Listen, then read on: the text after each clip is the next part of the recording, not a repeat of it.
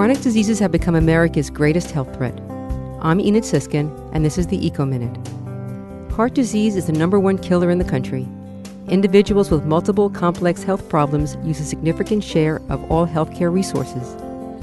Through smart planning, we can create healthy built environments or communities where all residents can more easily connect with others in their neighborhood, walk and bike safely, enjoy the outdoors close to home, find housing options for different life stages, breathe clean air, drink high quality water, reduce their risk of injury, and make healthy eating choices.